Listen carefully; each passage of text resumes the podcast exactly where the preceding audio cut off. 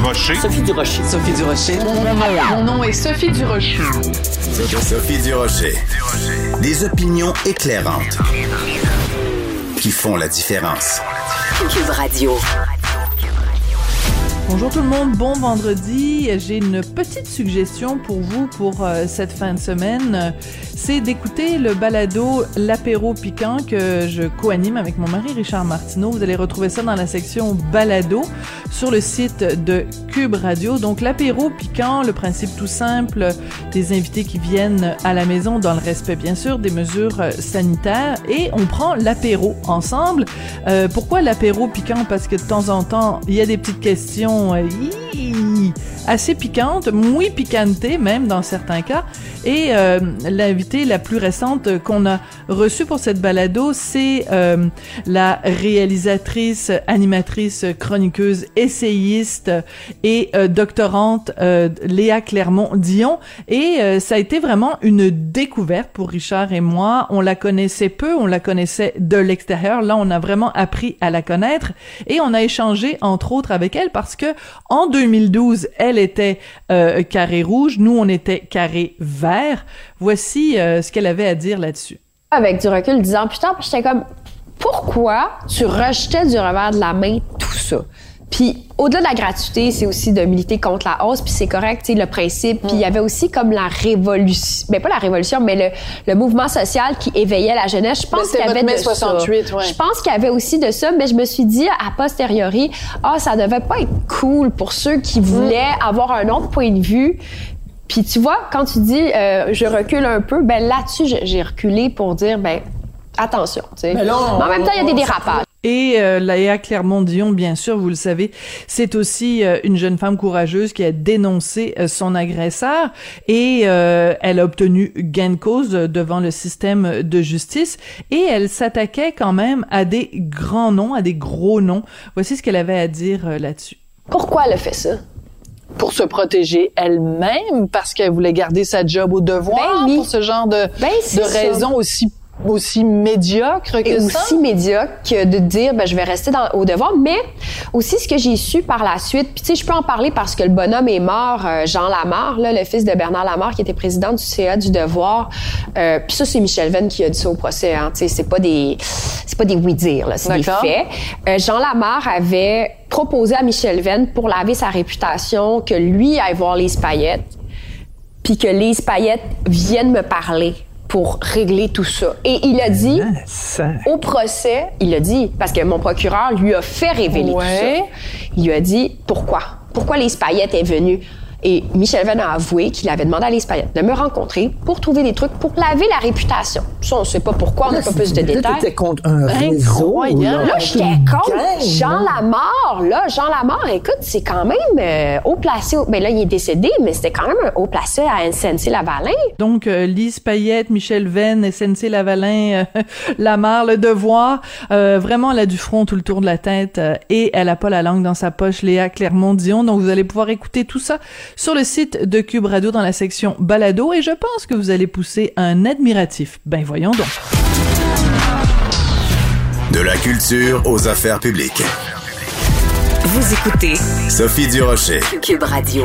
Ces jours-ci, quand on parle de restauration, on parle beaucoup, beaucoup des difficultés de ce milieu-là, mais il y a aussi des belles histoires de restaurateurs qui s'en sortent et c'est justement le défi que s'est lancé le chef cuisinier et entrepreneur Louis-François Marcotte. Il est en vedette dans la deuxième saison de cette série bien appréciée qui s'intitule Aide demandée. C'est diffusé sur euh, vero.tv. TV. 10 nouveaux épisodes. Louis-François Marcotte est au bout de la ligne. Bonjour Louis-François. Salut, bon matin. Bonjour. Écoute, euh, c'est quand même assez particulier parce que euh, les épisodes qu'on peut voir à partir de cette semaine ont été tournés au moment où il y a eu une réouverture. Donc c'est difficile de se situer parce que ça est fermé, rouvert, fermé, rouvert, fermé, rouvert. Euh, Qu'est-ce que tu penses, avant qu'on parle de la série en tant que telle, euh, qu'est-ce que tu penses, toi, de, de l'avenir de la restauration au Québec? Est-ce qu'il y a vraiment beaucoup de gens qui vont fermer leurs portes et euh, parce que les gens sont, sont tannés? Ou est-ce que tu penses qu'il va y avoir comme un, deuxième souffle? Moi, je suis convaincu qu'il y a un deuxième souffle qui s'en vient. En fait, euh, euh, on est très résilient, mais on, on aime manger au Québec, on a, on a de la belle restauration, on a des très, très bons restaurateurs, euh, des entrepreneurs avec euh, plein de fougue là, qui veulent continuer. Et, et de l'autre côté, ben, ça va aussi un peu nettoyer. Parce qu'au Ah oui? au Québec, on a quand même beaucoup de restaurants. Euh, comparé, par exemple, à New York, on est plus élevé en, en, restaurant par habitant. Là, tu sais, fait que euh, ça reste quand même impressionnant. On s'en rend pas compte parce qu'on vit dedans et on est ici, mais tu sais, des restaurateurs moins sérieux, il y en a aussi, puis c'est peut-être ceux-là qui vont avoir un petit peu plus de difficulté à, à se relever, à sortir la tête de l'eau, mais je vais appeler ça une sélection naturelle, ce qui est pas mal non plus. C'est la loi du plus fort en fait qui va qui va régner ou enfin peut-être pas la loi du plus fort mais la loi du plus inventif, Ben, du plus du plus original. Plus, plus solide, exactement. Oui, mais tu sais, je pense que c'est c'est des entrepreneurs aussi avant tout ces gens-là. C'est des gens qui, euh, qui, qui qui travaillent fort à tous les jours pour euh, pour arriver à la fin de l'année, à la fin du mois, euh, qui mettent du temps, qui mettent de l'argent, qui s'organisent. Euh, puis un entrepreneur que tu fasses de la restauration ou euh, un- un- que la vente au détail, ben ça reste que c'est c'est très exigeant, mais c'est aussi passionnant. Puis c'est là que je pense que c'est un- la clé du succès là. Ouais, mais en même temps, tu dis au Québec on aime manger. Oui, on aime manger, mais je regarde par exemple les derniers chiffres sur euh, l'inflation, de l'inflation à 7,5% euh, Je regarde, euh, tu sais, le, le, le, le panier d'épicerie justement des Québécois qui coûte de plus en plus cher. Euh, ça, ça se répercute aussi sur le restaurant. Donc, quand on va au restaurant, en... ouais, vas-y. Parce que parce qu'au Québec, on est habitué de pas trop payer cher au restaurant. Oui. Euh, on, c'est, un peu ça aussi culturellement depuis longtemps. Euh, c'est pas dispendieux manger au Québec. Puis les- la, la preuve est qu'il y a plein de touristes qui viennent ici pour euh, euh, explorer notre scène culinaire parce que c'est pas si cher que ça manger au Québec. Là, je parle des Européens, des Américains, mais euh, Mm. donc c'est, c'est- ça reste qu'on n'est pas très conscient de ça. Euh, là, ça, ça, ça c'est comme une crise où, arrive la matière première plus dispendieuse. Donc là, le restaurateur est pris entre l'écorce puis l'arbre, puis il faut qu'il augmente ses prix un peu. Là, le client, là, là, et tout ça est dans un cycle normal où on se dit est-ce que le client va être au rendez-vous? Je pense que oui. Mais donc, mais c'est intéressant ce que tu dis parce que c'est vrai que euh, on, on l'a entendu pendant pendant des années. Les Américains venaient ici puis disaient j'en reviens pas de de la qualité de ce que j'ai. Le même repas à New York ou à Los Angeles ou euh, ou à Boston coûterait facilement deux fois plus cher. Donc en fait, on on, on s'est peut-être un peu tiré dans le pied parce qu'on a habitué le public québécois les consommateurs québécois Ben, à avoir de la cuisine ça, de oui. grands chefs à un puits réduit. Donc, en fait, c'est comme si le marché rattrapait la qualité de ce qui est offert. Un peu, oui. Puis je pense qu'on veut un peu ça aussi en immobilier, à une certaine, euh, que, Oui, c'est intéressant. C'est, vrai aussi. Fait qu'on- au Québec, je pense qu'il y, avait un rattrapage qui se fait en crise, mais, euh, mais, mais le coût de la matière première n'est pas. Et, tout ça n'est pas anodin. Là, tu sais, fait que, mais oui, il reste que je reviens encore à l'entrepreneur.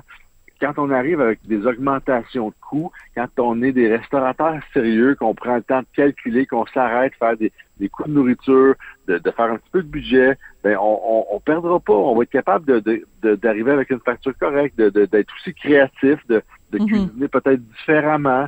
Euh, il y a un manque de main-d'œuvre, donc faut, faut, faut penser à tout ça. Donc c'est sûr que c'est beaucoup, beaucoup de détails à coller ensemble pour arriver à un produit à la fin.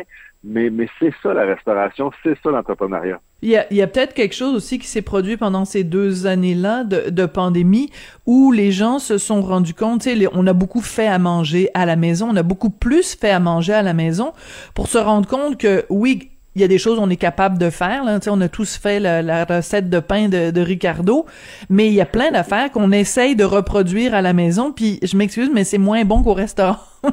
Ça a peut-être Ouais. réussi à revaloriser justement le métier de restaurateur, le métier de chef. Ben oui, à quelque part. Je pense qu'on a aussi cherché à se faire des, des, des bons moments. Puis de, tu sais, je pense que le prêt à manger a été l'exemple parfait. Euh, les, les bons plats cuisinés ont très bien fonctionné. Euh, mais il reste que il y a une expérience sociale au restaurant. Euh, Oui. je, là, je le vois récemment, les salles à manger réouvrent. C'est pas tant de venir s'asseoir manger tout le temps que de juste voir du monde, euh, s'asseoir, socialiser, euh, rencontrer des gens, enlever le masque puis jaser avec quelqu'un. Euh, on voit beaucoup ça actuellement. Donc, euh, le, le- le restaurant permet ça, permet l'espèce de socialisation dont on a besoin, dont on est un petit peu carencé. Euh, puis ça, c'est, c'est, c'est majeur parce qu'on est des êtres humains, on est des bébites qui veulent voir du monde. Puis c'est vrai, ça, c'est pas. Euh, donc, c'est, je pense que c'est les deux. On aime, on aime la table, on aime l'art de la table, on aime manger, partager, prendre du vin tout le monde ensemble. Mais là-dedans, il y a beaucoup de social. Ouais, il y a beaucoup d'humains. Moi, ce qui m'a toujours fasciné dans les restaurants, c'est cette espèce de ballet, cette espèce de chorégraphie. Tu sais, quand euh, ils arrivent, puis euh, tu sais toute la la, la, fébrilité qu'il y a dans la salle, surtout quand il y a des cuisines ouvertes où tu vois le travail des, des des gens en cuisine. Tu sais, le, le coup de feu, tout ça, c'est pour moi, c'est comme une pièce de théâtre. Puis fait que tu sais, quand tu commandes du quand tu commandes du pour emporter, ben y a pas la, la, pièce de théâtre, ça fait poète poète là. T'as juste un des éléments de la pièce de théâtre. Tu deviens responsable de ton théâtre, mais euh, pour apporter, mais mais t'as raison parce que euh, quand on va au restaurant, puis tu sais, restaurateur, c'est ça le métier, c'est un, un, spectacle à tous les soirs, la musique, l'odeur dans le restaurant, la température, comment t'es habillé, euh, comment l'assiette va arriver. Euh, tu sais, il y a tout un parcours client calculé en mm. arrière de ça. Il y a toute une expérience qui, qui est olfactive, qui est visuelle, qui est gustative, tu sais, qui, qui varie euh, à plein de niveaux, mais c'est rempli de détails dont on peut pas oublier grand-chose. Ouais. Alors donc revenons à cette euh, deuxième saison d'aide demandée. Donc euh, c'est une série où tu t'en vas à la rencontre de restaurateurs dans des établissements vraiment complètement différents. Là, tu sais, ça va d'une binerie à Trois-Rivières, euh, des restaurants de petit déjeuner. Bref, c'est vraiment très varié. Toi, ton rôle, c'est quoi? C'est de les, de les, de, de les sauver, de les conseiller, de les materner, de les mentorer? Ouais, vas-y. Ouais, je pense que mentorer c'est un bon mot. Euh, tu sais, Sophie, j'ai, là, je réalise, c'est très drôle parce que j'ai 39 ans, euh, je réalise que ça fait quand même une vingtaine d'années que je suis dans le milieu, que j'ai bâti un réseau, que j'ai, j'ai des contacts, que j'ai une certaine expérience. Puis là, bon, ça me fait vieillir dans, dans ma tête, mais euh, ça me fait aussi bien plaisir parce que j'arrive avec des solutions, parce que j'ai l'œil extérieur. Donc, ces gens-là, euh, c'est des restaurateurs qui, des fois, commencent ou des fois euh, sont dans le trouble pour X, Y raison. Euh, puis quand on est capable d'identifier avec eux des, des, façons de fonctionner ou des, des solutions à des problèmes qu'ils vivent sur lesquels ils sont pas toujours capables de mettre le doigt. C'est ça. Et puis, c'est là que c'est intéressant parce que, tu sais, tantôt, je parlais de calculer en restauration. Ben, c'est un fléau. On, on fait pas assez de food cost. On a, on a facilement le, le, le réflexe de dire, bon, ben, il y a de l'argent dans le compte de banque, je suis correct, tu sais. Mais c'est pas ça la réalité. Euh, puis, je pense qu'il faut arriver à, à prendre du recul. Puis moi, ben, c'est mon luxe parce que d'accompagner quatre restaurateurs, quatre groupes différents, ben pour moi, c'est pas juste un show de TV, c'est, c'est pratiquement six mois d'accompagnement euh, où je suis disponible au téléphone en personne. Oui, je vais venir faire des tournages à des moments opportuns où il y a des, des changements, où on peut voir des trucs qui mhm. évoluent, mais il reste que pour se rendre à des solutions, c'est beaucoup de temps, beaucoup de, d'accompagnement en parallèle. Donc, pour moi, c'est vraiment un, un, accompagnement complet. Mais j'ai du fun à faire ça parce que c'est du résultat, c'est tangible, puis c'est de l'humain. Tu sais, arrives dans un, un, restaurant, avant que les gens t'ouvrent leur chiffre, te donnent leur, leur euh, tu sais, l'espèce de, de, de, de, intérieur, de petit côté très les privé, intime, les coulisses exactes. Puis quand tu arrives à, à, bâtir la relation, c'est un peu ça. Bon, ben là, on est capable d'aller plus loin, de gratter, de, de de casser des choses, d'en rebâtir d'autres, d'encourager des trucs. Puis euh, je pense qu'on on a bien du fun à le faire. On va écouter un petit extrait de la bande-annonce, donc pour aide, demander deux. Cette saison-ci, on est ailleurs. On a quatre restaurateurs très différents, donc de la pâtisserie, euh, restaurant déjeuner, des nouveaux projets, des nouvelles problématiques. T'as-tu goût de t'en aller? T'as-tu goût de tout, tout laisser ça tomber? J'aime mon métier, j'adore ça. Là.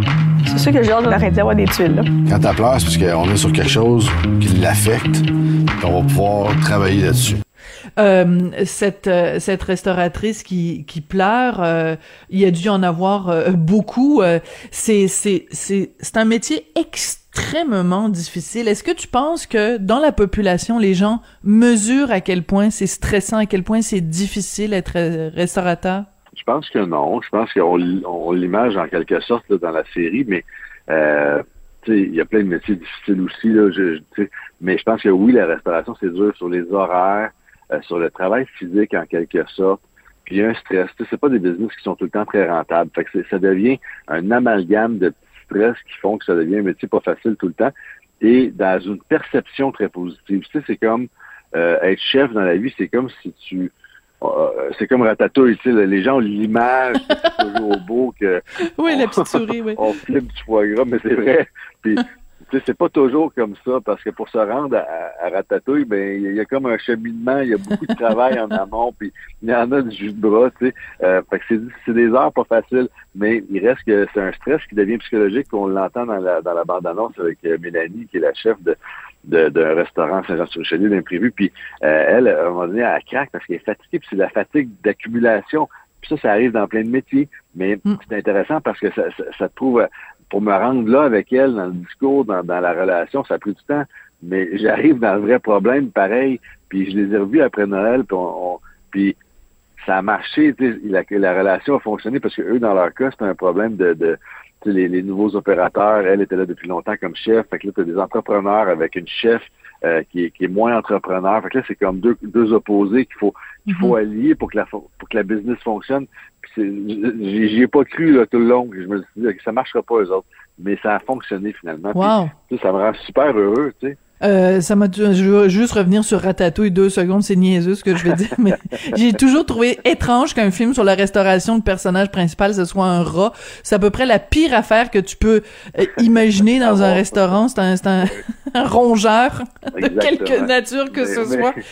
Je- moi, je vois ça, puis je me dis, j'ai eu du fun à regarder ce film-là plein de fois, mais il reste que c'est euh, c'est une caricature positive de, de ce que la restauration est. Oui, ben on c'est parce qu'il y a plein de gens qui rêvent à la restauration, qui l'i- l'idéalisent et la réalité est parfois pas mal euh, plus euh, plus raide et plus difficile. Mais écoute, euh, drôlement intéressant en tout cas comme comme concept. Puis je pense qu'ils ont, mettons parrain, hein T'es comme leur parrain. On peut dire Ouais, ça d'une. écoute, j'ai vraiment plein d'humilité là-dedans. là. Je pense que j'arrive à les aider par l'œil extérieur, par le dégagement, le temps aussi, parce qu'on tourne sur une longue période. Ça Voilà. reste un, un docu-réalité qui appelle, mais euh, ça, me- ça me permet de les accompagner. Puis j'ai j'ai vraiment bien du fun, parce que c'est des gens avec qui je reste en relation après. J'étais encore cette semaine à parler à, à des gars de la série 1 là, pour X, Y sais. Fait que euh, c'est- ça aussi, c'est le réseau, puis ça reste comme ça à long terme. Bon, ben écoute, solidarité entre chefs, donc on écoutera ça. Ben, en fait, c'est disponible déjà dans la section vero.tv d'ici tout TV euh, extra, donc euh, depuis le 8 février, aide demandez d'eux. Merci beaucoup, euh, Louis-François. Qu'est-ce que qu'est-ce que tu manges ce soir? Qu'est-ce que tu nous qu'est-ce que tu prépares pour souper Ce chez Cheval? Je sais pas, mais je m'en vais en ski avec mon gars au massif. Ah, bon. C'est gros luxe. Ouais, ouais, j'ai- je, cours après la neige. Fait que, euh, le, le- le gros bonheur. Bon, ok, fait qu'on n'aura pas de recette de Louis-François aujourd'hui. La prochaine aller au fois. restaurant. Ok. Merci beaucoup, Louis-François. Merci, Sophie. À bientôt.